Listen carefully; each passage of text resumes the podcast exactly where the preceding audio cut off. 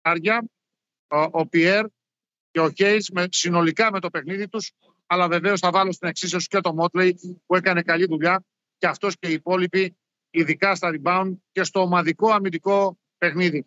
68 είχε βάλει η Φενέρ τον πρώτο αγώνα, τον αγώνα πριν από 48 ώρες, ανέβηκε πιο ψηλά από πλευράς παραγωγικότητας σήμερα και έχει να κάνει με αυτό που είπαμε, με το γεγονός ότι έβαλε καινούργια πράγματα το παιχνίδι της και αμυντικά, αλλά βεβαίως και επιθετικά ο Δημήτρης Ιτούδης.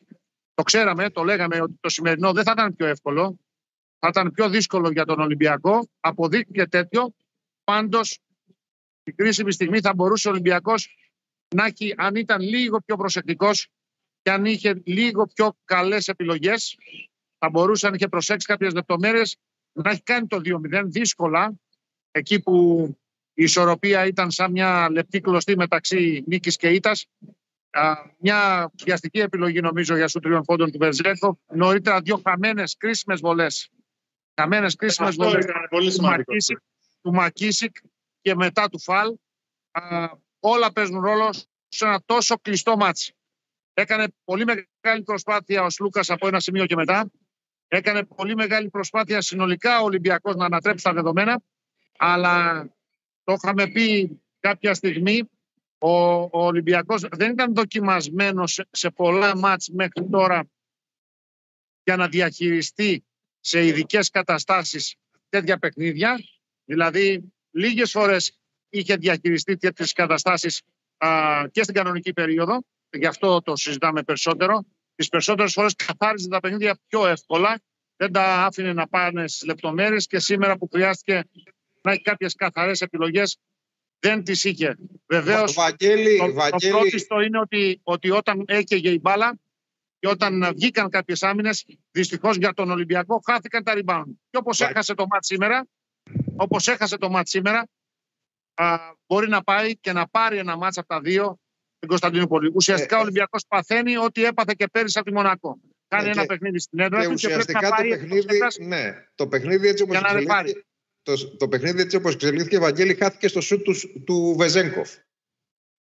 Χάνει το σούτο Βεζέγκοφ, βγαίνει ευνηδιασμό. Ο Ντόρσεϊ βάζει το lay-up. Αυτή ήταν η πιο κρίσιμη φάση του αγώνα. Μέχρι εκείνο το σημείο, ο Ολυμπιακός παρότι τακτικά δεν είχε πάει το μάτσο όπως ήθελε, μπορούσε να το κερδίσει. Ναι, και δεν δε μένω όμως μόνος σε εκείνο το σούτ. Θα μπορούσε να κάνει μια επίθεση για δύο πόντους Ολυμπιακός. Πήρε ένα τρίποντο με τον καλύτερο του παίκτη, με το μόνιμο MVP του. Ε, με, με, τον παίκτη που είχε βάλει πολλά τέτοια μεγάλα και νωρίτερα στο Τελείωνε και ο χρόνος, πολύ ναι. μαρκαριστικά. Τελείωνε και ο χρόνος. Αλλά δεν είναι μόνο αυτό. Είναι και οι βολές που χάθηκαν. Είναι και τα rebound. Πολύ περισσότερο και από τις βολές. Τα rebound που χάθηκαν, ειδικά στις δύο ε, επιθέσεις που ανανεώνει η Φενέρ την κρίσιμη ώρα. Το rebound του, του walk-up που χάνει από τον Γκούντουριτ, ε, πολύ ναι. σημαντικό. Οι δύο βολές ε, που ματήσει. Έχει στιγμές το μάτι συγκεκριμένες. Δεν μπορούμε να σταθούμε μόνο σε ένα πράγμα. Είναι πολλά αυτά που δεν πήγαν καλά σήμερα. για το απλά, απλά κατά τη γνώμη μου το πιο κομβικό σημείο είναι αυτό και φυσικά καλώς πήρε το σουτ ο Βεζέγκοφ με τη σεζόν που έχει κάνει αυτό το σουτ, ο Βεζέγκοφ ήθελες να το πάρει. Νομίζω ότι δεν υπήρχε και περιθώριο να, να γίνει κάτι άλλο. Να γίνει και κάτι άλλο, ναι. Έκαναν εκεί μια συνεργασία με τον Μακίσικ, αλλά ε, πραγματικά πίεσε πάρα πολύ καλά την μπάλα. Ο Ολυμπιακός έχει χάσει πολύ το off-ball παιχνίδι του, το παιχνίδι χωρίς την μπάλα. Που και την ταχύτητά του. Το close out, όλα, όλη αυτή τη διαδικασία στην κυκλοφορία της μπάλας. Που, που τον έφερνε πάντα σε πλεονέκτημα ε, αυτή τη στιγμή φαίνεται ότι η Φενέρ το έχει περιορίσει πάρα πολύ. Γιατί δεν δίνει πολλές βοήθειες και δεν δημιουργείται ανισορροπία. Ο Ολυμπιακός αναγκάζεται να κρατήσει την μπάλα περισσότερο. Δεν έχει παίχτη, όπως έχουμε πει από την αρχή της σεζόν, ε, που να δώσει εύκολους πόντους στο isolation ε, ή σε κλειστές λοιπόν, εγώ θα σας αφήσω για λίγο γιατί θα συνεχιστεί το ρεπορτάζ εδώ. Θα επιστρέψω στην κουβέντα λίγο αργότερα, έτσι. Τσίμπησε και κανένα καλεσμένο Βεβαίως, λοιπόν, βεβαίως. Σε λίγο, σε λίγο. Λοιπόν,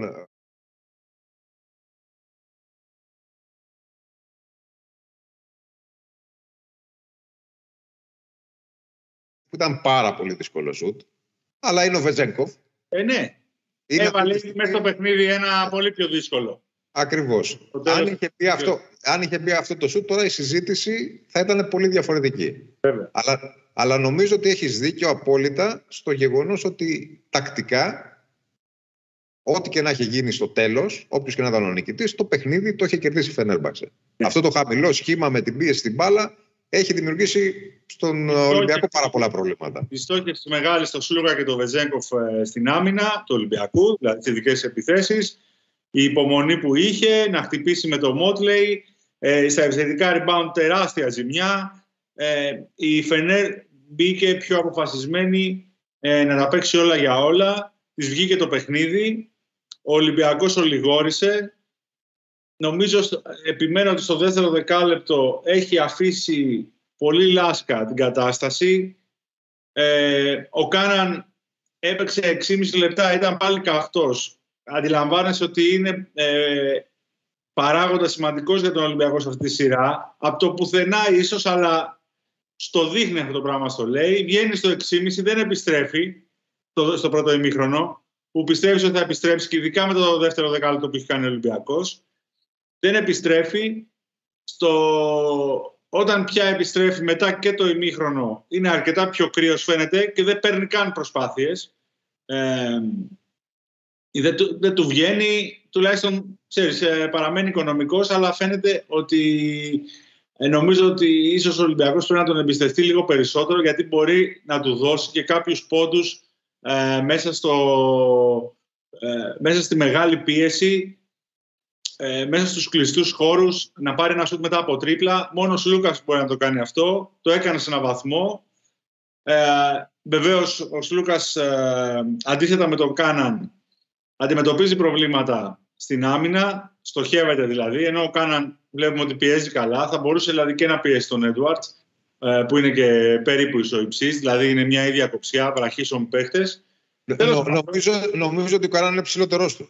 Ναι, ε, δεν αποκλείεται. Και βεβαίως η σειρά έχει πάρα πολύ δρόμο ακόμα. Όπως ο Ολυμπιακός δεν είχε εξασφαλίσει τίποτα με το 1-0, έτσι και η Φενέρ δεν σημαίνει ότι θα πάει στο κάνα επειδή έκανε το 1-1. Είναι μια σειρά δύσκολη. Όπως όλες τις σειρές, είδαμε ακόμα και την Παρσελώνα σήμερα να υποφέρει για 37 λεπτά ε, απέναντι στις Αλγύρης. Είδαμε ότι όλες οι έδρες έχουν σπάσει και η Μονακό έχασε το πλεονέκτημα και η Ρεάλ όχι το χαστό παράχασε. Ε, οπότε ε, θέλει ψυχραιμία. Ο Ολυμπιακός έχει τον τρόπο. Εντάξει, τώρα φαίνεται ότι έχει γυρίσει η κατάσταση εναντίον του. Αλλά νομίζω ότι ξέρεις, εδώ που φτάσαμε ούτε μπορεί να αλλάξει κάτι, ούτε υπάρχει και λόγος να αλλάξει. Δηλαδή πρέπει να εμπιστευτεί το παιχνίδι του, να παίξει δυνατά, να παίξει έξυπνα, να παίξει σωστά, με, με κάποιες μικρές τακτικές ε, λεπτομέρειες που θα αλλάξει και θα δει τα σχήματα και θα αναλύσει τα δύο πρώτα παιχνίδια, θα δει πού πονάει, τι πρόβλημα του έχει δημιουργήσει η Φενέρ. Και νομίζω μπορεί να επιστρέψει στην πόλη. Ε, το έχει ξανακάνει άλλωστε. Και το 17 το έκανε. Ε, και πέρσι το έκανε. Και... Ε, Μιχάλη, η αλήθεια είναι ότι η αίσθηση που είχαμε μετά από το πρώτο μάτς και με δεδομένη και την απουσία του Βίλμπεκιν ναι. είναι δεδομένο ότι είχε πλεονέκτημα στα χαρτιά ο Ολυμπιακός πολύ μεγάλο. Και φάνηκε και στο σημερινό παιχνίδι. Και φάνηκε στο ξεκίνημα. Ναι. Απλά νομίζω ότι, ξέρεις, πολλές φορές οι μεγάλες διαφορές στο ξεκίνημα είναι... λειτουργούν αντίστροφα. Απλά νομίζω ότι η Φενέρμπαξε, ειδικά μετά το πρώτο μάτς, πια απελευθερώθηκε νιώθοντας ότι δεν έχει τίποτα να χάσει. Είναι χαρακτηριστικό ότι ναι. όλες αυτές τις μέρες που βρίσκεται η Φενέρμπαξε στην Αθήνα δεν έκανε ούτε μία πρωινή προπόνηση. Μόνο πριν από τον αγώνα κάναν μερικά σουτάκια. Μόνο βραδινή προπόνηση. Πολύ χαλαρά πράγματα. Ναι. Πέρασα μια βόλτα σήμερα από το ξενοδοχείο το μεσημέρι οι παίχτες σαν τον Χαζέρα, ας πούμε, κάνανε βόλτα. Όλα αυτά λίγο πριν το μάτς, μετά το μεσημεριανό φαγητό. Νομίζω ότι είναι μια σωστή τακτική. Υπό την έννοια ότι... Είναι, είναι, είναι, και μια τακτική outsider. Αυτό, Αυτό θέλω να πω. Ότι, ότι από ένα σημείο και πέρα η Φενέρμπαξε ένιωσε ότι δεν έχει να χάσει τίποτα. Η Φενέρ έχασε το δρόμο της στη regular season. Δηλαδή, ξέρεις, αλλιώς χτίζεις το προφίλ σου όταν πηγαίνεις για πρώτος, για δεύτερος ε, χτίζει το προφίλ του φαβορή. Έχασε κάποια στιγμή τον, τον δρόμο της. ε, παρότι το υλικό της το έχουμε εκφιάσει πάρα πολλές φορές.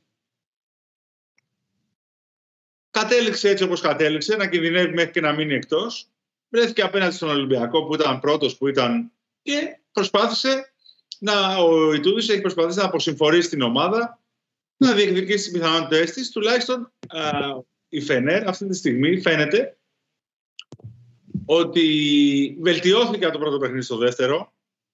Δηλαδή προσπάθησε περισσότερο, ήταν πιο, έπαιξε με μεγαλύτερη ένταση, ε, έδειξε ότι θέλει να αντιδράσει, είχε ψυχραιμία, είναι, έχει μια ηρεμία μες στο παιχνίδι της, δηλαδή δεν πανικοβάλλεται. Ακόμα και τις στιγμές που μένει με, με πολλούς πόντους πίσω, ο Ολυμπιακός όταν τρέξει εξαφανίζεται, ε, συγκεντρώνει πάλι τις δυνάμεις της και σιγά σιγά έχει τις λύσεις σε καλή κατάσταση αρκετοί παίχτες και ο Πιέρ και ο Χέις και ο Μότλεϊ και ο Έντουαρτς έδωσε λύσεις. Βοήθησε και ο Ντόρσε στο τέλος όπως είπε ο Βαγγέλης. Ε, νομίζω και ο Γκούντουριτς ήταν καθοριστικός. Ο Καλάθης έχει περάσει λίγο διακριτικά στα δύο πρώτα παιχνίδια. Ε, βέβαια, αλλά ο Γκούντουριτς κάνει πράγματα και σήμερα έκανε και ο Έντουαρτς, οπότε βρίσκει λύσεις και κυρίως είναι μια ομάδα η οποία τα δύο-τρία πράγματα που μπορεί να κάνει καλά τα κάνει. Δηλαδή να πάει στο επιθετικό rebound και να πιέσει την μπάλα. Μιχάλη, νομίζω όμως ότι αυτό ήταν και το μεγάλο ρίσκο που πήρε αναγκαστικά η Φενέρμπαξ και ο Ετούδης και του βγήκε 100% ενώ μπορούσε κάλλιστα να είναι το θέμα το οποίο θα τον οδηγήσει στη δεύτερη ήττα. Δηλαδή, είναι πολύ φυσιολογικό ένα χαμηλό σχήμα με γρήγορους περιφερειακούς να πιέσει και να αναγκάσει τον Ολυμπιακό σε λάθη. Ίσως δεν είναι τόσο φυσιολογικό το συγκεκριμένο σχήμα να είναι τόσο αποτελεσματικό στο επιθετικό rebound. Ναι. Παρότι υπάρχουν παίχτες χαρισματικοί σε αυτό το τομέα, το, το, ναι. το, το, σημείο που ο Ολυμπιακός σίγουρα θα μπορούσε να έχει αποδώσει καλύτερα και δεν το έκανε, θα ήταν να εξασφαλίσει το rebound. Και ίσως ε, έχεις και δίκιο που ανέφερες το rebound που χάθηκε από το walk από τον Γκούντουριτς. Ίσως αυτό να ήταν μια τόσο κρίσιμη φάση όσο και το τρίποντο του Βεζέγκοφ. Απλά το τρίποντο του Βεζέγκοφ αν είχε μπει θα ήταν άλλη συζήτηση τώρα. Θα ήταν άλλη συζήτηση γιατί θα είχε βρεθεί ο Ολυμπιακός στο συν 1 και βρέθηκε στο μείον 4. Ε, εντάξει, νομίζω ότι αν δούμε τη μεγάλη εικόνα, ο Ολυμπιακός φαίνεται ότι έχει υπεροχή ως ομάδα.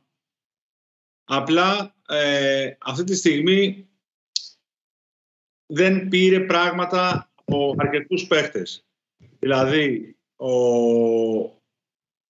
Ολυμπιακός θύμιζε σήμερα λίγο την ομάδα ε, που, ξέρεις, το πρώτο κομμάτι της σεζόν στηριζόταν σε, ε, στους πολύ... πήγε λίγο πιο φοβισμένα στο δεύτερο ημίχρονο στους πολύ βασικούς του παίχτες. Δεν χρησιμοποιήθηκε και ο Λαρετζάκης που θυμάται στην αρχή της σεζόν έπαιρνε τα μάτς. Ναι. Ε, τέλος πάντων, ε, προφανώς δεν μπορεί να είναι, ξέρεις, αυτός που θα δίνει τη λύση όποιος δεν έχει παίξει. Ποτέ δεν ισχύει αυτό. Στο μυαλό μας είναι μόνο. Αλλά θέλω να πω ότι ο Ολυμπιακός κλείστηκε αρκετά, έγινε αρκετά εσωστρεφής στο παιχνίδι του χωρίς να υπάρχει λόγος. Και νομίζω ότι ο μεγαλύτερος, ο πιο σημαντικός λόγος είναι ότι έφτασε από μια πολύ πρώιμη άνεση στο πρώτο δεκάλεπτο για τόσο μεγάλη δυσκολία παιχνίδι ε, και ένα συν 16-15 ε, που τον, ε, τον μέθησε νωρίς έφτασε πολύ γρήγορα στο, σε μια κατάσταση αρκετής πίεσης και άγχους, η οποία όσο περνούσε η ώρα στο παιχνίδι, φαινόταν να τον καταβάλει. Ε, τώρα το πράγμα θα αλλάξει, γιατί η Φενέρ αυτή τη στιγμή θα πρέπει την ευκαιρία που κέρδισε σήμερα να την εκμεταλλευτεί. Δηλαδή πλέον υπάρχουν απαιτήσεις από τη Φενέρ. Οπότε αλλάζει, αλλάζει, αλλάζει ψυχολογία, αλλάζει το σκηνικό. Και ο Ολυμπιακός φυσικά αυτή τη στιγμή έρχεται αντιμέτωπος με έναν αποκλεισμό, τον οποίο δεν θα σκεφτόταν καν με ένα 2-0. Θα πήγαινε με έναν αέρα διαφορετικό στην Κωνσταντινούπολη. Όμως τώρα έρχεται αντιμέτωπος με έναν αποκλεισμό, γιατί πρέπει οπωσδήποτε να κάνει ε, τουλάχιστον μια νίκη σε μια πολύ δύσκολη έδρα και αυτό θα τον, θα τον οδηγήσει ε, στο να, να βγάλει προς τα έξω τα, τα, τα ένστικτά του ως ομάδα. Το, το χαρακτήρα του. Και επειδή έχει γίνει πολύ μεγάλη συζήτηση για το αν είναι εύκολος, αν είναι δύσκολος αντίπαλος, τι διαδρομή θα έχει η ομάδα για το Final Four, έχει αποδειχθεί στην πράξη ότι καλό είναι να υπάρχουν και δυσκολίες. Δηλαδή, αν, αν είναι όλα εύκολα, όταν θα σου έρθει το δύσκολο, δεν ξέρεις πώς θα αντιδράσεις. Αυτή τη στιγμή ο Ολυμπιακός είναι στο 1-1. Συνεχίζει να κρατά την τύχη του στα χέρια του. Έχει δείξει ότι μπορεί να κερδίσει φέτος εκτός έδρας οπουδήποτε. Και αν θέλει να είναι πρωταθλητής, πρέπει να το δείξει ξανά. Είναι, είναι τόσο απλό. Πρέπει να το κάνει και ε, νομίζω ότι αντιλαμβανόμαστε όλοι ότι το, είναι διαφορετικό πράγμα η κανονική περίοδος, είναι διαφορετικό πράγμα τα playoffs και είναι διαφορετικό πράγμα το Final Four. Είναι ουσιαστικά τρεις διαφορετικές λογικές μπασκετικές μέσα στην ίδια διοργάνωση. Ε, γιατί ε, είναι ένα sprint, μια μέση απόσταση και ένας μαραθώνιος. Ε, η, κάθε, η κάθε μία, το, το, το κάθε διαφορετικό ας πούμε, ε, Στάδιο. αγώνισμα χρειάζεται και, και άλλη τακτική. Αυτή τη στιγμή λοιπόν ε, κοιτάμε σε το επόμενο παιχνίδι το οποίο ο Ολυμπιακός πρέπει να δει τι θα διορθώσει και βεβαίως ε, το Κάουνας επειδή έχει ξεκινήσει να λέγεται από τον Οκτώβριο σχεδόν, από το 0-3 στο, στην Ισπανία που, ε, που έγινε, είναι κάτι το οποίο, ξέρεις, επειδή το λες δεν σημαίνει ότι θα γίνει. Ούτε ότι ο Ολυμπιακός, επειδή... Μιχάλη, πρέπει να το κερδίσεις. Όπως ε, μπήκε ο Ολυμπιακός στη συζήτηση με τις τρεις εκτός έδρας νίκες στην Ισπανία, ναι. έτσι τώρα και για να πάει στο Κάουνας πρέπει να κερδίσει την Κωνσταντινούπολη. Και δεν το εξασφάλισε η regular season. Η regular season το εξασφάλισε ένα παραπάνω παιχνίδι στο ΣΕΦ. Αυτό είναι. Και φυσικά το εξασφάλισε την αναγνώριση και ε, τέλος πάντων την αποδοχή και το σεβασμό των αντιπάλων. Αυτό εννοείται. Και να λένε όλοι ότι είναι η καλύτερη ομάδα στην Ευρώπη. Όμως αυτή τη στιγμή έχει μπροστά του έναν αντίπαλο, έχει παίξει δύο φορές, έχει χάσει τη μία, είναι κοντά. Δεν μπορεί να πει ότι ξέρεις, ε, ούτε ότι αυτοκτονήσαμε, γιατί σήμερα η Φενέρ κέρδισε με το σπαθί της. Δηλαδή δεν έκλεψε το μάτς. Όχι, απλά έτσι όπως, έτσι όπως εξελίχθηκε το παιχνίδι, όπως εξελίχθηκε το παιχνίδι, ο Ολυμπιακός επίσης θα μπορούσε κάλλιστα να το έχει κερδίσει. Βεβαίως θα μπορούσε να το έχει κερδίσει. Δηλαδή αυτή, η, η, ισορροπία είναι πάρα πολύ λεπτή. Όμως δεν είναι ένα μάτσο όπως πούμε με τη Βαλένθια ή με τη Βιλερμπάν που κέρδισε πάρα πολύ μέχρι την τρίτη ναι, περίοδο και ήρθε μια καθίζηση, τα βάλαν όλα και φύγανε. Όχι, και, το και ο Ολυμπιακός, ναι, Ολυμπιακός συνολικά δεν ήταν κακός σε αυτό το παιχνίδι. Όχι. Είχε δύο συγκεκριμένα προβλήματα τα οποία δεν τα λύσε μέχρι το τέλος. Αλλά δεν μπορείς να πεις ότι ήταν, δεν μπορείς να ισοπεδώσει τον Ολυμπιακό και να πεις ότι ήταν κακός. Εγώ νομίζω ότι περισσότερο πρέπει σήμερα να, να δούμε την εμφάνιση της Φενέρ και την αντίδραση της Φενέρ γιατί υπάρχει πάντα ο αντίπαλος. Και τις τακτικές τη επιλογές. Και τις τακτικές επιλογές. Έκανε πράγματα πραγματικά πολύ διαφορετικά από το πρώτο παιχνίδι. Ε, ρίσκ, πήρε, πήρε ρίσκα. Ε, πίεσε πάρα πολύ στην άμυνα. Ε, πήγαν όλοι οι παίχτες στο επιθετικό rebound. Έδειχνε ότι το ήθελε πραγματικά το μάτς. Και νομίζω ότι ξέρεις, δεν είναι πάντα ένα παιχνίδι στα χέρια, ακόμα και της καλύτερης ομάδας, δεν είναι 100% στα χέρια της. Αν ο άλλος ε, κάνει δύο-τρία πράγματα κομβικά καλύτερα, θα το πάρει το μάτς. Και σήμερα νομίζω ότι περισσότερο το πήρε η Φενέρ παρά το έχασε ο Ολυμπιακός. Αν και η εικόνα, που, που, η πρώτη εικόνα που σου μένει και περισσότερο ήταν ο Ολυμπιακός θα φτάσει σε μια άνετη νίκη, αυτό δίνει ακόμα μεγαλύτερη αξία αν θέλεις στην αντίδραση της Φενέρ. Γιατί δεν αντέδρασε μόνο από το 1-0, αντέδρασε και από το 1-0 και το μείον 15 ε, στο δεύτερο παιχνίδι, που είναι πολύ πιο εύκολο να σπάσεις. Τέλος πάντων, νομίζω ότι ε, είναι σε ένα σημείο που ο Ολυμπιακός προλαβαίνει να αντιδράσει το τι έγινε και όπως ε, σήμερα έχασε έτσι μπορεί να πάει να κερδίσει. Τόσο απλά. Δηλαδή δεν, δεν νομίζω ότι ξέρεις, ε, υπάρχει μια διαφορά αυτή τη στιγμή στις δύο ομάδες που να, που να γίνεται κάποιο πρόβλημα άλυτο. Όχι, Μιχάλη, το, το μόνο στοιχείο που μπορεί κατά τη γνώμη μου να προβληματίσει πραγματικά τον Ολυμπιακό είναι ότι πριν από δύο μέρες λέγαμε ότι καλό είναι ότι δεν άνοιξε διαφορά, καλό είναι το ότι τα πράγματα μοιάζουν να είναι ρευστά για να μην χαλαρώσει ο Ολυμπιακός και χωρίς να υποτιμώ την προσπάθεια της Φενέρμπαξε υπήρχαν διαστήματα μέσα στο παιχνίδι όταν η Φενέρμπαξε έμενε κοντά στο σκορ, παλεύοντας, παίρνοντας τα επιθετικά rebound με δεύτερες, με τρίτες επιθέσεις, που δεν ξέρω αν ο Ολυμπιακός έδειξε έλλειμμα ενέργειας ή έως και σε ένα σημείο υποτίμησε τον αντίπαλο. Ε, δεν αποκλείεται. Και όντως αυτό που λέγαμε επιβεβαιώθηκε γιατί ο Ολυμπιακός βγήκε πάρα πολύ σοβαρά στο γήπεδο και έκανε ένα καταπληκτικό πρώτο δεκάλεπτο. Πραγματικά καταπληκτικός. Σε, δηλαδή σε άμυνα, σε επίθεση, σε συνεργασίες, ε, ε, σε φθορά του αντιπάλου. Πήρε γρήγορα, δύο γρήγορα φάουλ ο Βεζέγκοφ από τον Κούντουριτ. Δηλαδή το πήγε ε, το, εισαγωγικά δηλαδή ο Ολυμπιακός πήγε ονειρεμένα. Όμως δεν ήταν έτοιμος και μπλόκαρε όσο περνούσε η ώρα για αυτό που ακολούθησε. Δηλαδή δεν ήταν ε, πάμε στο Βαγγέλη. Βαγγέλη, ο λόγος εσένα. Σε είδαμε που μπήκες και αμέσως αλλάξαμε τα δεδομένα. Σταματήσαμε. Μας ακούς; Βαγγέλη, μας ακούς; Άρη, ναι, σας ακούω. Απλά ναι. σας έκανα σήμα για να ξέρετε ότι είμαστε πάλι συνδεδεμένοι. Θα περιμένουμε λίγο να τελειώσει ο Γιώργος Μποζίκας με ναι. που κάνει σε συναδέλφους για να τον έχουμε μαζί μας για μια μικρή ανάλυση. Ίσως προλάβουμε και τον coach Ιδιούδη, έτσι. Απλά ναι, σας ναι. έκανα σήμα για να ξέρετε ότι είμαστε πάλι μαζί. Οκ. Okay. Σας αφήνω για λίγο και περιμένω να έχουμε τον βοηθό προπονητή του Ολυμπιακού. Ωραία. μόλις έχουμε σύνδεση ξανά με το ΣΕΦ και έχουμε το καλεσμένο μαζί μας, θα διακόψουμε Μιχάλη. Ε, σταματήσαμε σε αυτό που λέγαμε ότι παρά το καλό ξεκίνημα που υπήρξε, είναι ερωτηματικό το αν υπήρχε έλλειμμα ενέργειας ή αν από ένα σημείο και πέρα, ίσως και μετά το καλό ξεκίνημα, ο, ο Ολυμπιακός επαναπαύθηκε ως ένα σημείο. Ε, σε ένα σημείο συνέβη αυτό γιατί ο Ολυμπιακός ε, βγήκε λίγο από το, από το παιχνίδι του και το πλάνο του στο δεύτερο δεκάλεπτο. Ε, είναι κάτι το οποίο το έχει πάθει αρκετές φορές φέτος όταν ανοίγει τη διαφορά.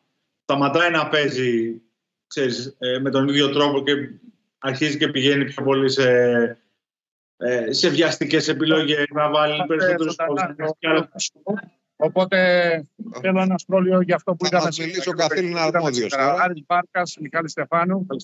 Καλησπέρα. Καλησπέρα. Τι έγινε σήμερα, τι δεν πήγε καλά σήμερα; Ε, ήταν ένα παιχνίδι με πολλές επαφές που κρύφτηκε στις λεπτομέρειες. Εμείς, ε, άμα δούμε τη στατιστική, τα χαμένα διαφορά των, των επιθετικών rebound και. Πήραν 15, πήραν 15 ναι, και έκαναν τα μισά λάθη. Έδωσε 17 κατοχέ παραπάνω στην Φενέρ, που έπαιξε πάρα πολύ σημαντικό ρόλο. Είναι μια καλή ομάδα, έβαλαν μεγάλα σούτ, έβαλαν ε, κρίσιμες βολές. Ε, Εμείς αυτό που πρέπει να κάνουμε είναι να πάμε εκεί πέρα και να παλέψουμε σε όλες τις τεχνικέ φάσεις.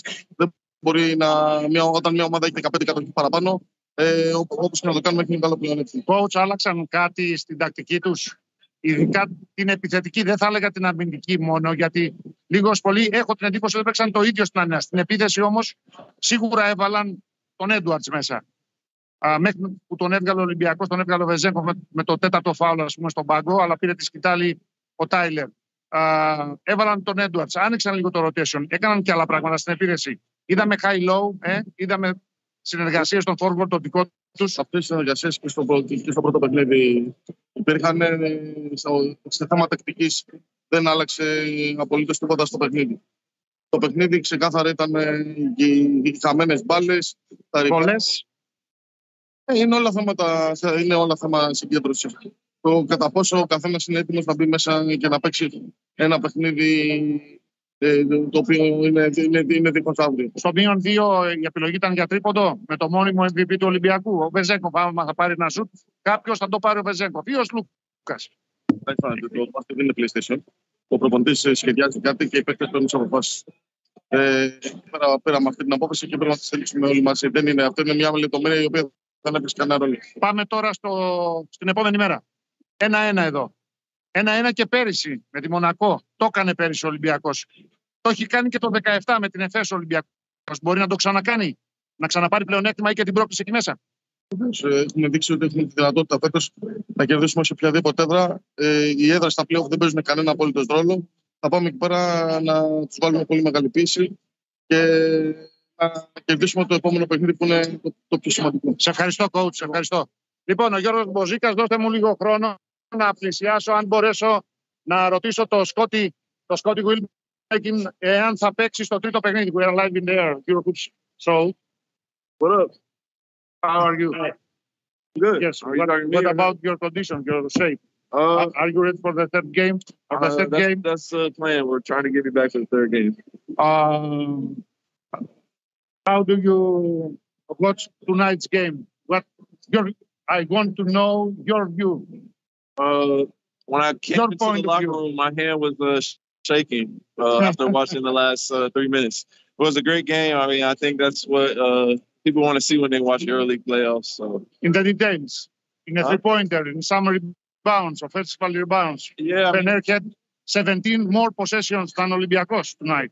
that's huge, and uh, you can see the ball bounces a little bit different. The game can go either way. So, But you, you don't answer me. Will you play in the third game? What, uh, I mean, it's, yes or no? I, don't, I don't have an answer. I have to answer the doctor. Sure, ask him. I, I hope so. I hope so. Thank you very much, sir. Thank you. Thank you. Λοιπόν, Σκότι Βίλμπεκιν, κάντε τη μετάφραση εσείς μέχρι να πλησιάσω λίγο και τον Κώστα Χατζηχρήστο. Κρατήστε σημειώσεις για λίγο. Έχω Κρατήστε κρατήσει σημειώσεις. σημειώσεις, λοιπόν. ε- ε- Κώστας Είμαι Χατζηχρήστος, ο, ο Έλληνας γυμναστής της ε, Φενέρ. Λοιπόν, Καλησπέρα. α, Κώστα, ε, δεν θα σε ρωτήσω τι έγινε τεχνικά στο μάτς. Θέλω να σε ρωτήσω ε, αν πιστεύεις ότι θα παίξει ο Βίλμπεκιν στο τρίτο παιχνίδι ή ο Μπούκερ. Ε, Από εκεί θα ξεκινήσω, σε ρωτήσω και άλλα πράγματα. είμαστε αισιόδοξοι ότι μπορεί, ότι μπορούν να παίξουν. Ε, υπά- τους πάμε μέρα με τη μέρα και δεν μπορεί να δυστυχώς να γίνει πρόβλεψη. Αυτό δεν είναι πολιτική, αλλά δυστυχώς είναι τι θα δείξει στο γήπεδο. Είμαστε αισιόδοξοι τουλάχιστον ένας από τους δύο να, να είναι μαζί μας. Ε, πώς προετοιμαστήκατε για αυτά τα παιχνίδια; Η αλήθεια είναι ότι προετοιμασ- ήμασταν πολύ συγκεντρωμένοι. Ήρθατε καταρχάς από τη Δευτέρα εδώ, έτσι. Ήρθαμε από τη Δευτέρα να, να προσαρμοστούμε, να εγκληματιστούμε ε, και να συγκεντρωθούμε στο παιχνίδι, ε, προσπαθώντας να πάρουμε αυτό που μας αναλογικά από τις προπονήσεις μας. Και από εκεί και πέρα περιμέναμε να έρθει κάτι καλό. Η Ετζέρα βέβαια είναι τεράστια. Τώρα δεν, δεν, δεν δείχνει κάτι στο σημερινό. Ε, να, Αλλά να υποθέσουμε το- ότι, το ότι η Στάκη Φενέρ θα από έχει outsiders φαβορεί. κατά πάσα πιθανότητα τον Βίλμπερν και ενδεχομένως και τον Μπούκερ σε κάποια από τα παιχνίδια. Τα δύο τουλάχιστον που θα γίνουν στην Κωνσταντινούπολη. Είναι, είναι πλέον σειρά τεσσάρων αγώνων Ακριβώς. τουλάχιστον. Ναι, και το δύσκολο είναι το εξής, ότι όταν ένας τραυματίας έρχεται από μακροχρόνια απουσία, το γεγονός ότι θα βάλει τη φανέλα και θα παίξει δεν σημαίνει ότι θα παίξει και καλά. Γιατί του λείπει ο ρυθμός και αυτό καμιά φορά γυρνάει μπούμενα στην ομάδα. Δηλαδή, λες: Έχω τον παίκτη, αλλά στην ουσία δεν τον έχεις όπως το θυμόσουνα. Οπότε και εκεί πρέπει να είμαστε προσεκτικοί. Αλλά η δικιά μας τη δουλειά, σαν ε, medical staff και performance, είναι να φέρουμε τους παίκτες πίσω. Να τους έχετε, να τους έχετε έτοιμους. Για αυτέ που στον προπονητή για να σου πίσω. Ο, ο, ο Έντουαρτ απλά ήταν απόφαση προπονητής στο πρώτο μάτσο που δεν είχε μεγάλη συμμετοχή. Ναι, νομίζω ναι, αυτό σε μια ομάδα συμβαίνει. Κάποιοι παίκτες θα παίξουν λίγο περισσότερο, όσοι είναι σε ρυθμό δεν θα παίξουν, ε, αλλά αυτό δεν σημαίνει ότι είναι σημαντική. Όπως σε όλες τις ομάδες το ίδιο συμβαίνει. Ε, Το, το, το παιδί αυτό είναι πάντα έτοιμο να παίξει. Τελευταία ερώτηση. Φέτος είχατε, είχατε πολλά προβλήματα με τραυματίες παίκτες. Είναι ελάχιστα τα παιχνίδια, νομίζω δύο-τρία, που είχατε όλη την ομάδα διαθέσιμη, όλους τους παίκτες διαθέσιμους. Ε, και την κρίσιμη ώρα πάλι είχατε τώρα, δηλαδή στα playoff. Ε, τι έφτεξε περισσότερο; Δεν, δεν μπορεί να πεις ότι φταίει ένα πράγμα όταν έχεις τραυματισμούς, γιατί και ο κάθε τραυματισμός δεν είναι ίδιος. Υπάρχουν κάποιες φορές που ο τραυματισμός είναι ε, απόρρια ενός χτυπήματος, το οποίο δεν μπορεί να το, να το προβλέψεις. Υπάρχουν άλλα που είναι υπέρχρησης, υπάρχουν ε, τραυματισμοί που συμβαίνουν σε πιο μεγάλους ηλικία παίκτες. Είμαστε στη διαδικασία τώρα, όπως κάθε πρόβλημα, να το αναλύσουμε και να βρούμε ποιες είναι οι λύσεις για το μέλλον. Πώς το είδες το παιχνίδι, πώς το έζησες σε σχέση με τα χθεσινά στη Μαδρίτη; Η ατμόσφαιρα ήταν καυτή, Όπως πάντα. αλλά κόσμια, έτσι. Εδώ σε αθλητικά πλαίσια για το μάτι. αθλητικά. Έχασε ο Ολυμπιακός, δεν σας πείραξε κανένας. Ναι, έτσι και έτσι πρέπει να είναι. Δεν υπάρχει κάποιος λόγος να πειράξει κάποιος κάποιον. Ε, οι παίκτες θα ξα... το, το θέμα είναι ότι αν οι παίκτες και η ομάδα θα πρέπει να πάνε στην αντίπαλη έδρα. Και αυτό πρέπει πάντα οι φιλέθεροι να το σκέφτονται ότι οι ομάδες είναι υποχρεωμένες να, να αγωνιστούν και στην αντίπαλη έδρα. Δεν υπάρχει κανένα λόγος. Ο κόσμος ήταν όπως έπρεπε, θερμός, ε, βοήθησε την ομάδα, δεν χρειάζεται ούτε βία ούτε τίποτα. Και έτσι πρέπει να είναι και παντού. Ευχαριστώ Κώστα. Ευχαριστώ πολύ. Λοιπόν. λοιπόν, παιδιά, ε, κάντε τη μετάφραση λίγο και θα προσπαθήσω να έχω και τον Στέφανο Δέδα. Δεν σε προλαβαίνουμε, είσαι ασταμάτητο. Από τη συνέντευξη τύπου της Ευρωλίγκας. Θα προσπαθήσω να έχω κάποιον ακόμη από την ΠΕΝΕΦ. Κάντε τη μετάφραση ε, του Βουίλμπεκη νωρίτερα και επιστρέφω σε λίγο. Λοιπόν, αυτά που είπε ο Σκόντι Βίμπλεκιν και ήταν πολύ σημαντικά, είπε ότι καταρχήν πήγε στα ποτήρια και το χέρι του έτρεμε ακόμα από την ένταση των τελευταίων τριών λεπτών, παρότι ο ίδιος δεν αγωνίστηκε. Και επίσης παραδέχτηκε ότι αν η μπάλα είχε αναπηδήσει λίγο διαφορετικά σε κάποιες φάσεις, το αποτέλεσμα θα ήταν πολύ διαφορετικό. Όντως υπήρχε τεράστια διαφορά στις κατοχές και στις επιθέσεις που έπαιξε τεράστιο ρόλο, αλλά από εκεί και πέρα, έτσι όπως εξελίχθηκε το παιχνίδι, μπορούσε να το κερδίσει οποιοδήποτε. Και για το αν θα παίξει ο ίδιος ή όχι, είπε ότι δεν μπορώ να σας απαντήσω τώρα. Δεν είναι θέμα ούτε του ιατρικού team. Και εγώ το ιατρικό team ρωτάω για το αν θα παίξω. Αυτό που επανέλαβε και ο Χατζη Χρήστος, δηλαδή, ότι πάνε μένα με τη μέρα και ειδικά η Φενέρμπαξε νομίζω ότι ό,τι έχει πει ε, ισχύει. Δεν έχει προσπαθήσει να παίξει κάποιο παιχνίδι. Από την πρώτη μέρα που ήταν εδώ ξέραμε ποια είναι τα δεδομένα και για τον Μπούκερ και για το κατά πόσο ο Wilbekin και ο Γκούντουριτς θα μπορούσαν να παίξουν. Για το Wilbekin, άμεσα μετά το δεύτερο μάτς, ο ίδιος ο coach Τούδης είπε ότι δεν, μην περιμένετε να παίξει το δεύτερο. Επομένως νομίζω ότι... Ε, Τώρα υπάρχουν, θέμα... και, ναι. υπάρχουν και τρεις μέρες. Υπάρχουν τρεις, είναι πολλές οι τρεις μέρες ξεκούρασης. Τέσσερις σχεδόν ε, μέχρι το, να αποφασιστούν αυτά τα πράγματα. Οπότε, ναι, είναι άλλη κουβέντα. Από Τετάρτη Παρασκευή είναι λίγα μπορεί να αλλάξουν ε, όταν υπάρχει τραυματισμός. Αλλά από Παρασκευή στην Τετάρτη υπάρχει μεγαλύτερο περιθώριο. Και νομίζω ότι η μεγάλη επιτυχία της Φενέρμπαξ είναι ότι κατάφερε στα rebound να κυριαρχήσει χωρίς να έχει κάνει τον Μπούκερ σε αυτή την αναμέτρηση. Ναι. Νομίζω ότι ο Μπούκερ δεν θα τον δούμε στη σειρά. Είναι δύσκολο. Δεν ξέρω αν πάει σε πέμπτο ε, έτσι, έτσι, φαίνεται, έτσι φαίνεται, αλλά επειδή όπως είπες πριν, Μιχάλη, τέσσερις μέρες είναι πολλές, α ναι. περιμένουμε γιατί μπορεί να μην υπάρχει και συνέχεια στη σεζόν μετά για τη Φενέρμπαξ. Οπότε μπορεί να υπάρξει κάποια απόφαση που να, είναι και λίγο, να περιέχει και ένα μικρό ρίσκο. Ναι, ακριβώς. Ε, έτσι κι αλλιώς ε, νομίζω ότι πλέον, ξέρεις, οι πιο έτοιμοι θα παίξουν. Ακόμα και αν ιατρικά είναι εντάξει, αυτό που είπε και ο Κώστα Χατζηχρήστος ε, είναι, είναι πολύ σημαντικό. Ότι είναι πολύ πιο δύσκολο να βάλεις έναν παίχτη τώρα σε μια σειρά play-off που είναι στο ήδη στο 1-1 και αρχίζουν πλέον και τα παιχνίδια γίνονται τελική με μεγάλη απουσία. Γιατί ένα κακό πεντάλεπτο μπορεί να σου στοιχήσει. Ε, και δεν ξέρω, ο Wilbekin βέβαια είναι Wilbekin, οπότε αν είναι έτοιμος θα, θα μπει να παίξει. Αλλά αυτά τα πράγματα είναι λίγο, ξέρεις, ε, είναι λίγο τη στιγμής μια απόφαση, ένα ένστικτο και για το Παιδιά, σας διακόπτω πάλι. Έχουμε τον Κάρσεν Έντουαρτς, θα του κάνω δύο ερωτήσεις. Ε, τα έχουν αυτά τα ζωντανά. Uh, what happened tonight?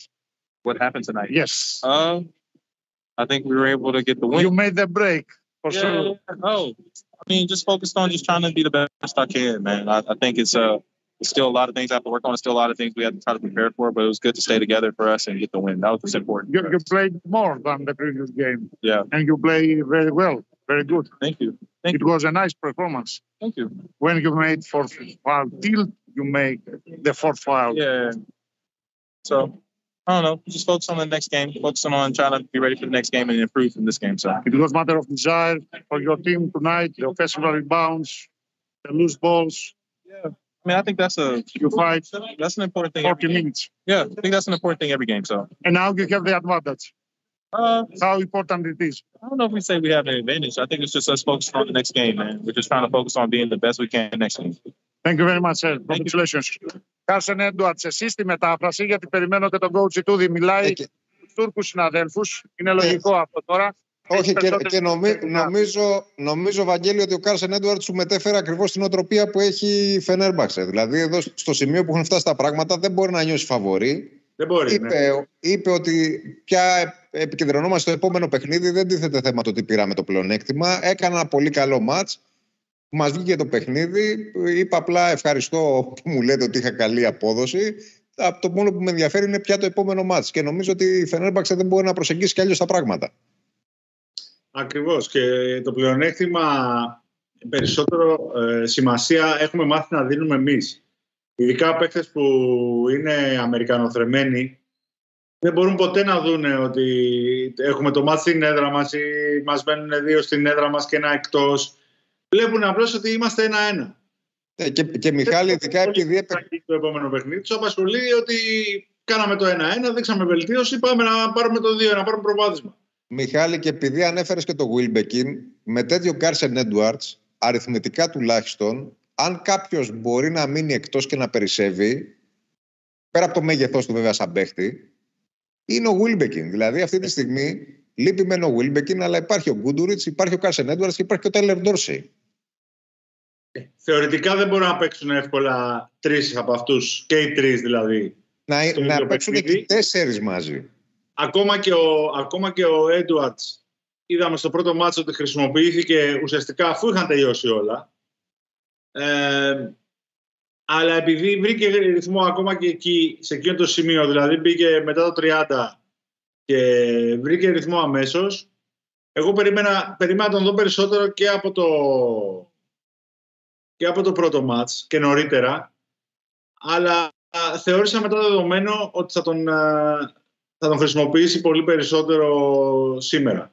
Όχι, Γιατί ο, ο Έντουαρτς... Δεν είναι τρόπο η Φενέρ να αρχίσει να, να βρίσκει ρυθμό στην επίθεση. Όχι, συνολικά δεν έχει κάνει καθόλου καλή σεζόν ο Έντουαρτς. Αυτό είναι δεδομένο. Ψάχνει ακόμα τα πατήματά του στην Ευρώπη, ερχόμενος από την G League. Είναι βέβαιο ότι του χρόνου θα είναι καλύτερος και νομίζω ότι αυτό αυτή τη στιγμή είναι το, το, το μεγάλο ρίσκο της Φενέρμπαξε. Δηλαδή αυτό που είπες πριν Μιχάλη, ότι όταν δεν βλέπει ο κούτσι τούτης να υπάρχει σωστή λειτουργία σε όλα τα υπόλοιπα, ο Έντουαρτς είναι ο παίκτης που θα μπει στο παρκέ για να κάνει τα δικά του, να πάρει ατομικές προσπάθειες και να δώσει ρυθμό μέσω της, των, της αποτελεσματικής του επίθεσης και σε όλα τα υπόλοιπα. Και σήμερα ήταν πολύ καλός και στην πίεση της μπάλας.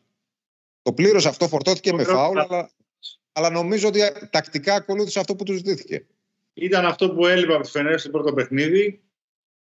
Ε, και στη συνέχεια, ξέρεις, ε, βοήθησε πάρα πολύ στο να αποκτήσει ένα τέμπο η ομάδα του, επιθετικό, το οποίο ακόμα και όταν δεν ήταν μέσα, διατηρήθηκε.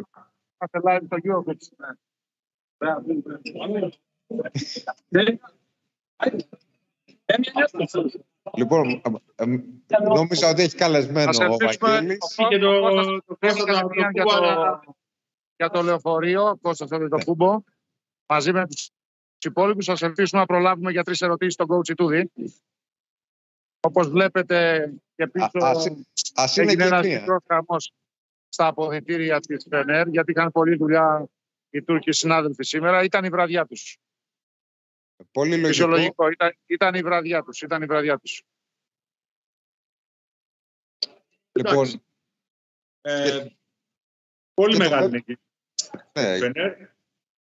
Και το, το θέμα, Μιχάλη, είναι τώρα ότι με τα δεδομένα όχι να έχουν αντιστραφεί, αλλά με τον Ολυμπιακό να είναι φιλοξενούμενος, θεωρώ ότι ο Ολυμπιακός παραμένει το φαβορή. Γι' αυτό δεν το λέω. We are live in Europe Show. Έχουμε... What's up, what's up? Έλα, έλα εδώ. Δεν θέλει ο Νίκ να μιλήσει. Λοιπόν, τα δεδομένα θεωρώ ότι δεν έχουν, δεν έχουν αντιστραφεί παρά την αλλαγή της έδρας. Ο Ολυμπιακός έχει δείξει ότι μπορεί να κερδίσει εκτός έδρας και το θέμα είναι σε πολύ μεγάλο βαθμό και δικιά του απόδοση.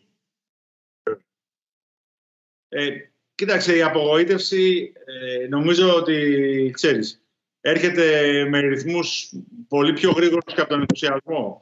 Ε, οπότε είναι λογικό αυτή τη στιγμή να φαίνεται σε όλους τους φίλους του Ολυμπιακού βουνό μπροστά η κατάσταση. Όμως ε, ο Ολυμπιακός νομίζω ότι έχει την εμπειρία να το πάει κομμάτι-κομμάτι, να δει ποια πράγματα πρέπει να βελτιώσει. Ε, δεν νομίζω ότι το είπες και εσύ, επηρεάζεται από, από έδρες. Ε, το έχει δείξει φέτος. Θα μου πεις play-offs. Θα, εντάξει, okay. η κρισιμότητα είναι μεγάλη, αλλά αυτό ισχύει και για τη Φενέρ. Δηλαδή δεν είναι ότι ξαφνικά η Φενέρ θα είναι εύκολο να, να βγάλει φτερά και να πετάξει. Ε, θα έχει και εκείνη τη δική της πίεση γιατί υπάρχουν απαιτήσεις, υπάρχουν προσδοκίες ε, και νομίζω ότι και πάλι είναι θέμα μπάσκετ. Συμφωνούμε απόλυτα. Και, και, και εν τέλει το, το, σημερινό παιχνίδι ήταν η μεγαλύτερη αποδείξη για αυτό. Θα τα λέμε από την πόλη πρώτα ο Θεός, θα είμαστε εκεί, θα καλύψουμε αυτή την προσπάθεια του Ολυμπιακού. Εγώ νομίζω ότι απλώς ε, έγινε το 1-1. Ε, στις τρεις νίκες ε, κρινόταν η σειρά, στις τρεις νίκες εξακολουθεί να κρίνεται. Άλλες δύο ήθελε ο Ολυμπιακός από προχτές, άλλες δύο εξακολουθεί να θέλει. Πάντα αυτή είναι η προσέγγιση μου στα play-off. Και βλέπεις ότι δεν μπορείς να είσαι σίγουρος για τίποτα. Αυτή τη στιγμή η Βαρσελόνα είναι στο 2-0. Δεν αποκλείεται να πάει το 2. Δηλαδή, σε καμία περίπτωση σήμερα έδειξε η Ζαλγκύρης ότι μπορεί να γίνει απελπική. Αν παίξει προς το κοινό της. Το ίδιο ισχύει για τη Μονακό. Όσο και αν φαίνεται η Μακάμπη grand favori, μπορεί να πιάσει. Έχει το ταλέντο το ατομικό, δηλαδή να κάνει ένα σούπερ παιχνίδι, να μπουν όλα και να, να πάρει ένα διπλό στο, στο Ισραήλ. Όχι, μεταξύ μας νομίζω ότι έτσι όπως εξελίχθηκαν τα πράγματα, ειδικά και μετά τις τιμωρίες που ανακοινώθηκαν σήμερα ναι. για τα όσα έγιναν στο παιχνίδι μεταξύ της Real Madrid και της Barcelona, η μοναδική ομάδα που έσπασε έδρα και μπορεί να νιώθει ότι πάτησε πολύ καλύτερα σε σχέση με το ξεκίνημα της σειράς είναι μόνο η Μακάμπη. Η Μακάμπη, ναι, σίγουρα. Γιατί ακόμα και η Παρτιζάν αυτή τη στιγμή υπάρχει, υπάρχει μια ανομαλία η οποία δεν ξέρεις πώς θα, πώς θα βγεις στο παρκέ; Συγγνώμη να σας διακόψω λίγο. Νομίζω και η Φενέρ πάτησε καλά. Πάτησε καλά και, και στο προηγούμενο παιχνίδι η Φενέρ και είπαμε ότι έδειξε πράγματα. Ο Ολυμπιακός το πήρε το μάτς με το 55% στα τρίποντα. Δεν έχω δει το συνολικό στατιστικό σήμερα. 30, 30, 30. Με εκείνη τη φανταστική τρίτη περίοδο. Και πριν από 48 ώρες πάτησε καλά και σήμερα ανέβηκε και στο, και στο ζέρκο του Ολυμπιακού Φενέρ. Ε, άρα και η Φενέρ εκτός από τη Μακάμπη πάτησε καλά για το break. Ε, δηλαδή έχει μια μισή εμφάνιση καλή. Δεν έχει ε, μία την απόψινή, έχει μια μισή. Όχι, δεν διαφωνούμε καθόλου. ότι ε, ναι, έχει και επίσης να, επίσης να πούμε ότι δεν υπάρχουν τιμωρίες από τον ανεξάρτητο αθλητικό δικαστή της Ευρωλίγκας. Υπάρχουν χάδια. Δεν υπάρχουν τιμωρίες. Ε, αυτό είναι, χωράει μια ολόκληρη εκπομπή να το αναλύσουμε. Ναι. Αλλά δεν είναι τιμωρίες. Δεν είναι τιμωρίες με βάση αυτά που έγιναν. Όντως οι τιμωρίες με βάση αυτά που γίνανε, ειδικά σε ό,τι αφορά το Το πρώτο φάουλ του Γιούλ, ναι. Ε, τη, τη, την ε, κακή νοοτροπία των Ισπανών που μπορεί να είναι παικταράδες. Η Real μπορεί να είναι το μεγαλύτερο brand name στον κόσμο συνολικά ο σύλλογος, αλλά δεν έχει μάθει να χάνει. Παρότι έχει σαρώσει τα τρόπαια στο παρελθόν. Και παρά το, το, εγκληματικό, το εγκληματικό, την εγκληματική λαβή του Γιαμπουσελέ, ε, αυτό που έγινε σήμερα δηλαδή είναι, είναι ντροπή γιατί η δικαιοσύνη Βαγγέλη, λέει Βαγγέλη, ότι αποδίδει πάντως, Ναι, πάντως θα μου επιτρέψεις να σου πω ότι με βάση και όσα συνέβησαν και όσα καταγράφηκαν στο φύλλο αγώνος ο Γιούλ, ε, καλά, ο Γιούλ έκανε ναι, τη δουλειά θέλω, του. Θέλω να πω ότι ο ανεξάρτητος, ο ανεξάρτητος ναι. ε, ε, αθλητικός δικαστής Ευρωλίγκας δεν διαβάζει ελληνικά social media γιατί αν διαβάζει ελληνικά social media να... μπορεί να πίστευες ότι, ότι θα αποβληθεί για κανένα δύο-τρία ίσως και τέσσερα χρόνια Βαγγέλη, όχι, όχι, μόνο ελληνικά, όχι μόνο ελληνικά. Και η σήμερα έλεγε για τέσσερα χρόνια. Ναι, όλα τα, όλα τα, social, το, τα social media. Δεν νομίζω ότι ήταν αυτό Τώρα το κοιτάξτε την απόσταση από τα τέσσερα χρόνια στις πέντε αγωνιστικές. Μόνο για αυτόν. Ο Γιούλ δεν υπάρχει στο χάρτη. Δεν δηλαδή υπήρχε περίπτωση το... να πάει τέσσερα χρόνια. Εντάξει, μην τρελαθούμε. Ναι. Μα, μα, δεν έφαγε ούτε μισό. Εντάξει, το θέμα είναι ότι είναι, είναι ένα δεδικασμένο που δημιουργείται. Αν, αν γίνει κάτι και σβήσει και την ποινή του Πάντερ η, η Παρτιζάν, ουσιαστικά τρία παιχνίδια θα λείψει. Αν παίξουν τέσσερα μάτς, λέω, και δεν παίξουν απλώς τρία. Το, το, μεγάλο, το μεγάλο θα θέμα. Θα λείψει μόνο τρεις αγώνες το μεγάλο θέμα που δημιουργήθηκε τώρα με αυτές τις ποινές είναι κατά πόσο... Όχι, το πέρα, από το δεδικασμένο, πέρα από το δεδικασμένο. Κατά πόσο η Παρτιζάν θέλει να κάνει το 3-0. Ναι, σωστά. Ε, ε, εγώ δηλαδή και εμείς μάλλον επόμενο, θα το επόμενο, το επόμενο παιχνίδι κινδυνεύει να εξελιχθεί σε ναι. παροδία. Ναι. Θα, θα πηγαίναμε για το 3-1, για το 3-1 προκειμένου να έχει τον Μπάτερ στον ημιτελικό με την Παρσελόνα, έτσι δεν είναι; Βέβαια, ακούστε, ε, το ότι προηγείται 2-0 δεν σημαίνει ότι, ξέρεις, είναι και το πιο απλό πράγμα αν χάσει ένα μάτς να πάρει το επόμενο. Καλά, δεν νομίζω ότι, ότι θα πόνταρε κάποιος ούτε ένα ευρώ στο σενάριο αποκλεισμού, αποκλεισμού της Παρτιζάν πλέον. Για, για χωρίς, ε, χωρίς Λεσόρ και Πάντερ μπορεί να κερδίσει. Όχι, Έρχεται ο coach του θα μας κάνει δύο δηλώσεις, δύο κουβέντες, γιατί είμαστε ζωντανά στο Eurohop, γιατί έχουν φύγει όλοι οι άλλοι. Είναι ήδη στο Πούλμαν, είμαστε ζωντανά. Coach, έχεις το λόγο. Γεια σας. Γεια σας. Θα είναι και αυτός όμως στην Κωνσταντινούπολη, θα είμαστε όλη την ερχόμενη εβδομάδα. Super. Τι έγινε απόψε; Ε, νομίζω ότι είμαστε δίκαια νικητές. Θα μπορούσε βέβαια να πάει το μάτι και στην άλλη πλευρά. Θα ήταν επίση και για τον Ολυμπιακό. Ένα, πολύ, ένα συγκλονιστικό παιχνίδι για playoff. Αποδείξαμε ότι είμαστε εδώ για να παίξουμε μπάσκετ, για να διεκδικήσουμε στο παρκέ ό,τι χρειάζεται. Επιστρέψαμε τρεις φορές σήμερα. Πολύ σημαντικό. Αυτό μας κάνει χαρούμενο. Συγχαρητήρια στην ομάδα. Να πω ένα μεγάλο ευχαριστώ στους θεραπευτές και στους γιατρούς, αλλά και στους δύο παίχτες που ήταν αμφίβολοι για το παιχνίδι 1 και 2, τον Γκούντουριτ και τον Μετεζάν Πυρσέν, οι οποίοι επιστρέψανε ε, πέραν των προσδοκιών πιο γρήγορα. πολύ πιο γρήγορα από ό,τι είχε διαγνωστεί. Πήρατε 15 επιθετικά rebound, είχατε 7 λάθη Λιγότερα σημαντικό. 17 περισσότερες κατοχές. Αυτό. Ε, στις 17 νομίζω ότι η Φενέρ δεν είναι τυχαία εδώ. Είμαστε όμως μια καινούργια ομάδα. Παίζουμε με την ε, καλύτερη ομάδα της κανονικής περίοδου. Ε, μια ομάδα η οποία είναι συμπαγής. Έχει πολύ λίγες αδυναμίες, τις οποίες προσπαθήσαμε να, να βάλουμε κάποιους προβληματισμούς. Ε, Αλλάξαμε πράγματα, coach. Αλλάξαμε, αλλάξαμε κάποια πράγματα και με και στην άμυνα και στην επίθεση. 26-10. Προφανώς πρέπει να αλλάξει. Δεν γίνεται. Αλλά το γεγονός ότι είχαμε περισσότερη συνοχή και περισσότερη προσφορά και από τον πάγκο. Δηλαδή ο Κάρσεν μας έδωσε ποιοτικά λεπτά.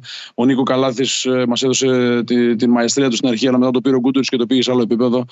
Ο συνδυασμός ε, συγγνώμη, ο συνδυασμός του uh, Μότλε με τον uh, Τζεκίρι που προσπαθεί, uh, προσπαθούμε να περιορίσουμε την δυναμική που έχει ο Φολ μέσα στη ρακέτα. Είναι από τους καλύτερους ψηλούς, ίσως ο καλύτερος ψηλός αυτή τη στιγμή στην Ευρωλίγα.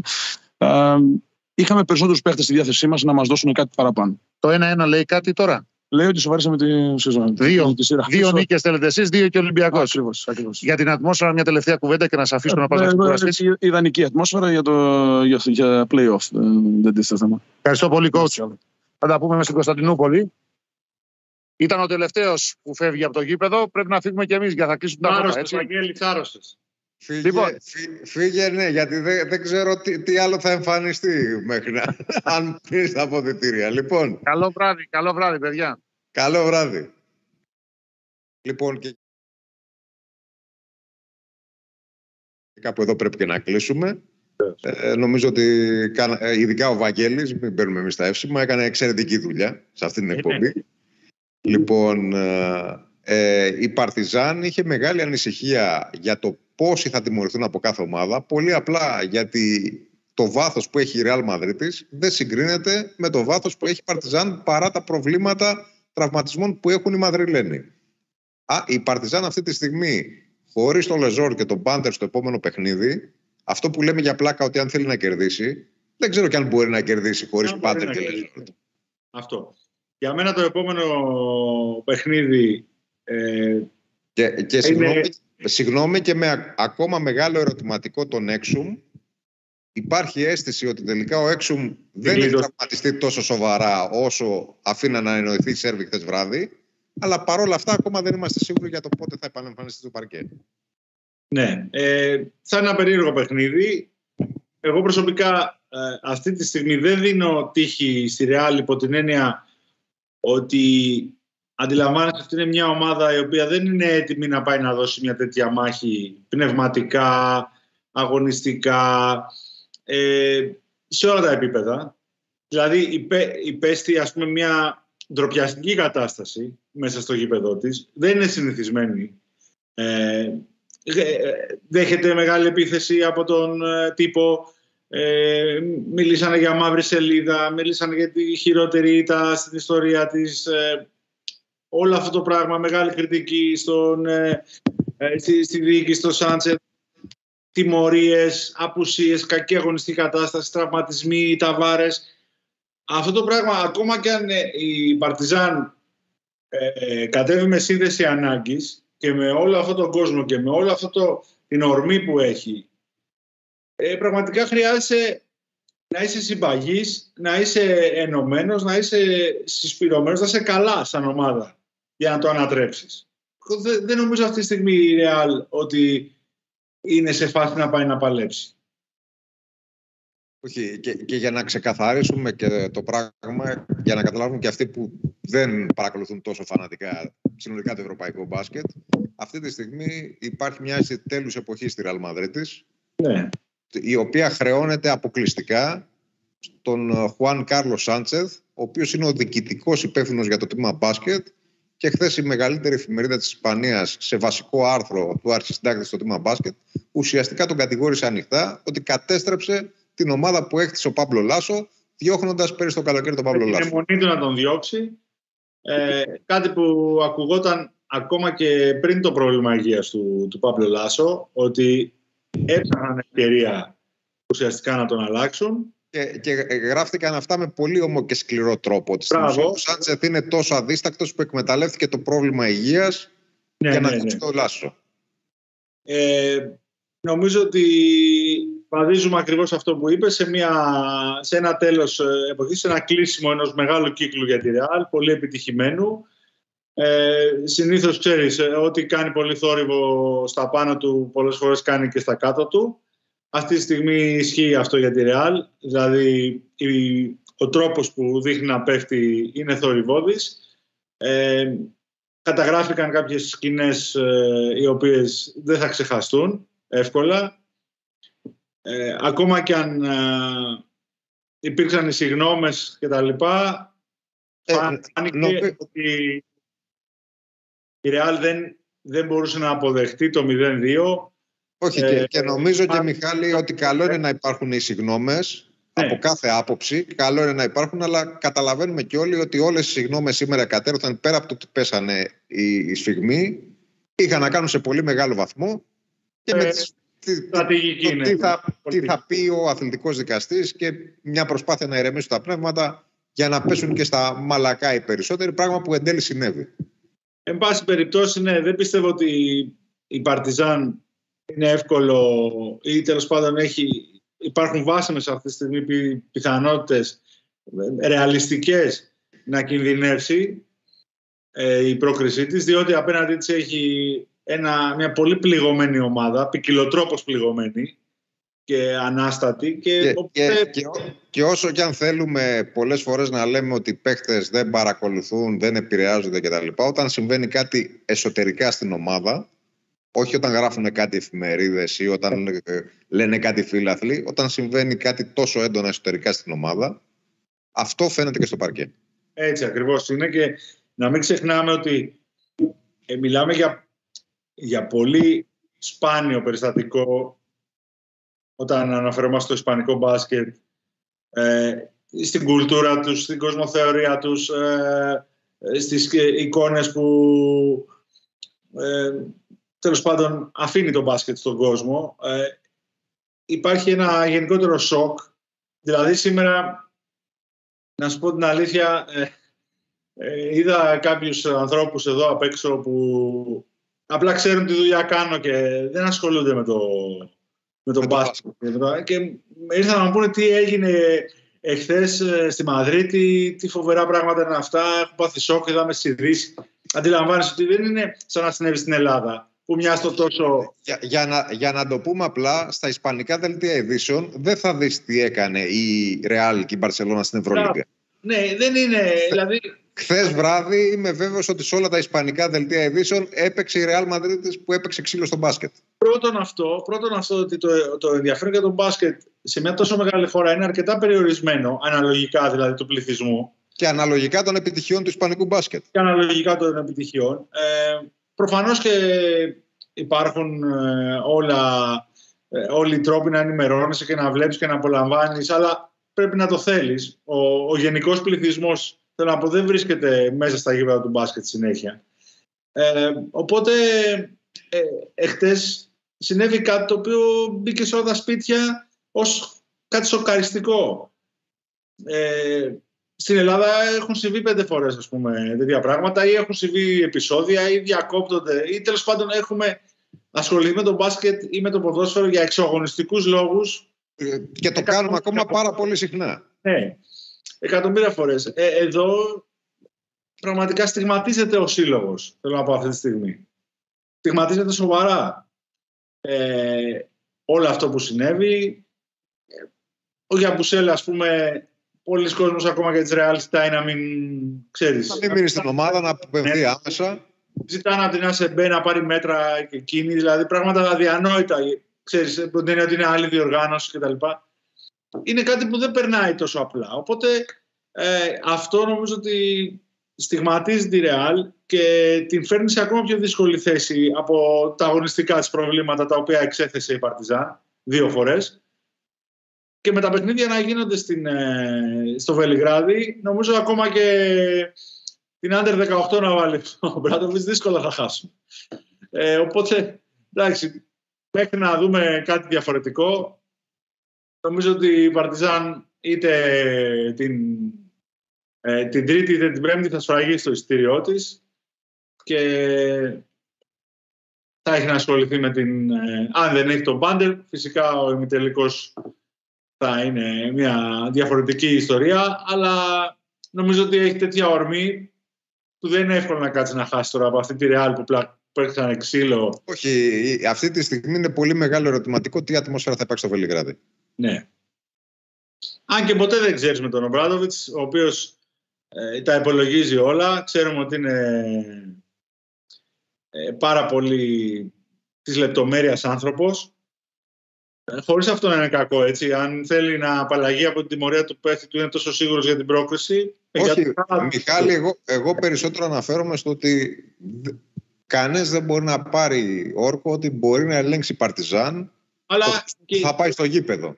Αλλά και η Ρεάλ με τον Ταβάρες και με τον Κορνελί και με παίχτε με τον Κορζέρ που δεν ενεπλάξαν και με μεγαλύτερο βάθος στο ρόστερ της.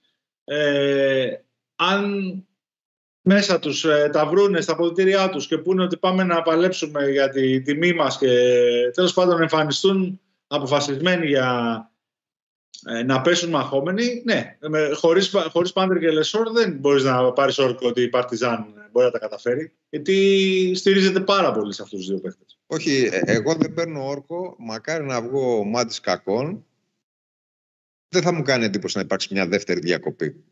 Ναι, και, και αυτή τη φορά την η αιτία δεν θα είναι σίγουρα οι παίχτες. Ναι, γιατί αυτή τη στιγμή η καυτή πατάτα πηγαίνει σε, σε χέρια που δεν είναι και τα πιο ψύχρεμα, ενώ το σέρβικο κοινό. Είναι, είναι άλλη η κουλτούρα και η νοοτροπία. Δηλαδή, αν, στραβώσει, αν στραβώσει το μάτς, δεν ξέρω τι, θα, τι μπορεί να γίνει. Αν, αν συζητάνουμε τώρα στην Ισπανία του πολιτισμού μετά από αυτό που έγινε, να περιμένουμε την ψυχραιμία από τα Βαλκάνια. Ναι, δεν γίνεται.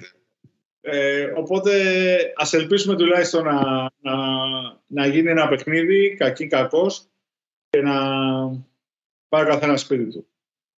Ε, δυ, δυστυχώς στη συγκεκριμένη σειρά που άλλα περιμέναμε, εκεί τελικά καταλήξαμε.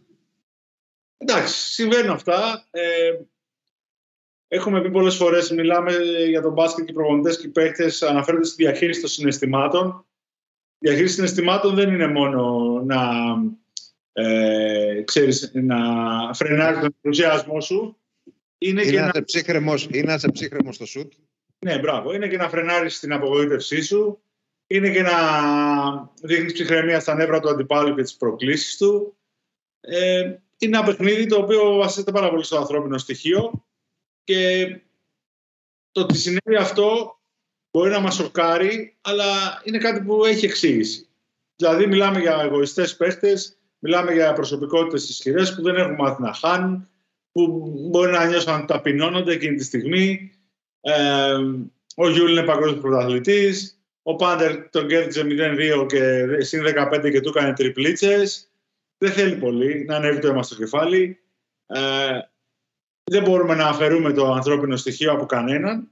Βεβαίως αυτό που πρέπει να συμβαίνει είναι κάθε πράξη να έχει και τις συνέπειες τις ανάλογες. Νομίζω ότι παρά ήταν επίκης οι, οι, οι αποφάσεις της, ε, του αθλητικού δικαστή. Γιατί... Μιχάλη, για να μην κρυβόμαστε και πίσω από το δάχτυλό μας, ναι. νομίζω ότι όντως χωράνε πολύ συζήτηση η αποφάση του αθλητικού δικαστή, αλλά πιστεύω ότι έπαιξε μεγάλο ρόλο το γεγονός ότι η διοργάνωση δεν ήθελε με κάποιο τρόπο να λιωθεί το Final Four. Ακριβώς. Αυτό δηλαδή, ήταν. Είναι το, εν τέλει, εκεί καταλήγουμε ότι αυτή τη στιγμή βγαίνει εκτός ε, μέχρι τέλος της σεζόν ο Γιαμπουσέλε, που έδωσε και την πιο άσχημη εικόνα από όλες. Και οι υπόλοιποι ε, εντός της σειράς, με κάποιο τρόπο, ναι, θα μπορούσαν ας πούμε, να τιμωρηθούν και δύο ακόμα παίχτες, όπως ο Χεζόνια ή ο, ο Έξουμ, οι οποίοι ο Έξουμ έχει παρουσιαστεί ως θύμα, αλλά μπήκε κανονικά με τις μπάντες που λένε στον καυγά στην αρχή, στην αρχή πήγε, να, πήγε να σπρώξει τον Πάντερ. Ναι. Ε, ε, πήγε να σπρώξει, συγγνώμη, όχι τον Πάντερ, πήγε να σπρώξει τον, ναι. τον, το Γιούλ και τον άρπαξε ο Ντεκ. Ναι, και, και όχι Χεζόνια ήταν μέρος, μπορούσε να φάνει και αυτή μια αγωνιστική. Τέλος πάντων, ε, τώρα δεν μπορούμε να κάνουμε μια μπακαλίστικη ναι, προσέγγιση αυτό το πράγμα. Δεύτερη προσέγγιση και ή ένα δικαστήριο. Νομίζω ότι το, το, το λαϊκό αίσθημα, ας πούμε, ή αυτό που σχολίασαν αυθόρμητα όλοι, είναι ότι οι ποινές ήταν αρκετά επίοικείς. Το σκεπτικό το καταλάβει. Πιστεύω αν ήμασταν στην κανονική διάρκεια θα λέω μεγαλύτερες ποινές, αν ήμασταν στη regular season, γιατί θα υπήρχε περιθώριο. Τώρα συμφωνώ απόλυτα μαζί σου ότι σκέφτηκαν περισσότερο το Final Four να μην είναι μία από τις, δύο, από τις τέσσερις ομάδες αποδεκατισμένη και χαλάσει όλο το κλίμα. Αυτό είναι προϊόν συζήτησης αν είναι δικαιολογία σοβαρή ή όχι. Ε, γιατί είναι και θέμα τι πρεσβεύεις και πώς στηρείς ε, τέλος πάντων. Μιχάλη, υπάρχει πολύ μεγάλη συζήτηση για το κατά πόσο χρησιμοποιήθηκε το άρθρο που έπρεπε να χρησιμοποιηθεί για την εφαρμογή των ποινών. τόσο απλό.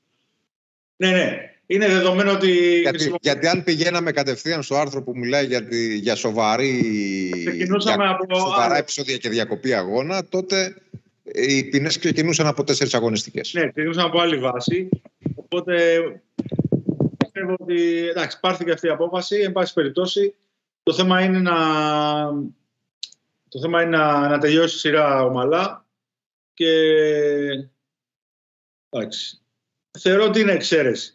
Εντάξει, τώρα μην, μην φτάνουμε και στο άλλο. Όχι, όχι, για να μην τρελαθούμε κιόλας. Ναι. Ε, μετά από όλα όσα, αυτά, όλα όσα γίνανε, μετά από όλη αυτή την κατάσταση, νομίζω ότι όχι ότι δεν θα δούμε κάτι ανάλογο στο μέλλον, μπορεί να δούμε κάτι ανάλογο στο μέλλον, αλλά άμεσα δεν πρόκειται να ξαναδούμε κάτι τέτοιο. Δηλαδή πιστεύω ότι στα επόμενε, στις επόμενες δύο-τρεις σεζόν θα μου κάνει τρομερή εντύπωση αν υπάρξουν ποτέ ανάλογα επεισόδια.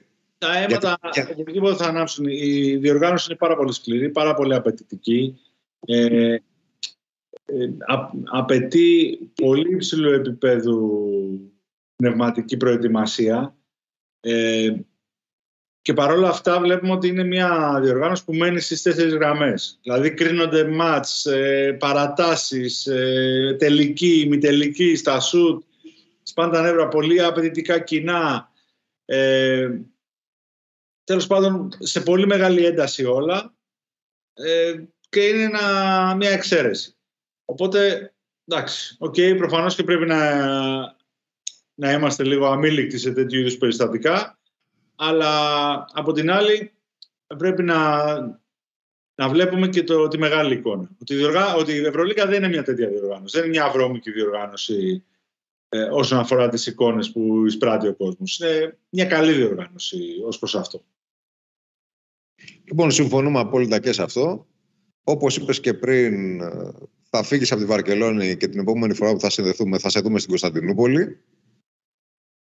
Απέκτησε μεγαλύτερο ενδιαφέρον τώρα. Απέκτησε ακόμα μεγαλύτερο ενδιαφέρον το ταξίδι στην Κωνσταντινούπολη. Ο Ολυμπιακός βρίσκεται πια στο 1-1, κρατά την τύχη του στα χέρια του φυσικά, αλλά από την άλλη πλευρά βλέπει και μια Φενέρμπαξ να τον απειλεί πολύ σοβαρά.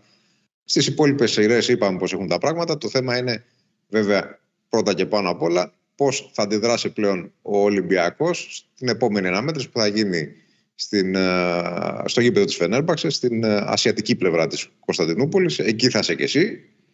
Εκεί θα συνδεθούμε και ελπίζουμε το αποτέλεσμα να είναι διαφορετικό την επόμενη φορά. Έτσι ακριβώς. Είναι τίποτα μεγάλο. Δεν ξεκίνησε μεγάλο. Ε, ο Ολυμπιακός ακόμα φυσικά κρατάει τη στα χέρια του. Έχει ένα μεγαλύτερο βαθμό δυσκολίας, αλλά το μόνο που μένει να αποδείξει είναι καλύτερη ομάδα. Λοιπόν, από μένα Νομίζω αν δεν, δεν θέλεις να προσθέσουμε κάτι άλλο. Νομίζω, νομίζω, ότι, νομίζω ότι ε, ολοκληρώσαμε και παρά την ε, απουσία του Βαγγέλη επάξια ξεχυλώσαμε την εκπομπή όσο μπορούσαμε. Για χαρά πήγε και η δική μας γλώσσα σήμερα. Ροδάνη. Οπότε εντάξει. Λοιπόν, ελπίζουμε, ευχαριστούμε για την παρέα σας. Ελπίζουμε να μην είχαμε και τόσα τεχνικά προβλήματα όσα συνήθως έχουμε. Βελτιωνόμαστε και σε αυτόν τον τομέα. Ελπίζουμε να βελτιωθεί και ο Ολυμπιακός. Ραντεβού μετά το επόμενο παιχνίδι του κόντρα στην Φενέρμπαξε. Καλό σας βράδυ.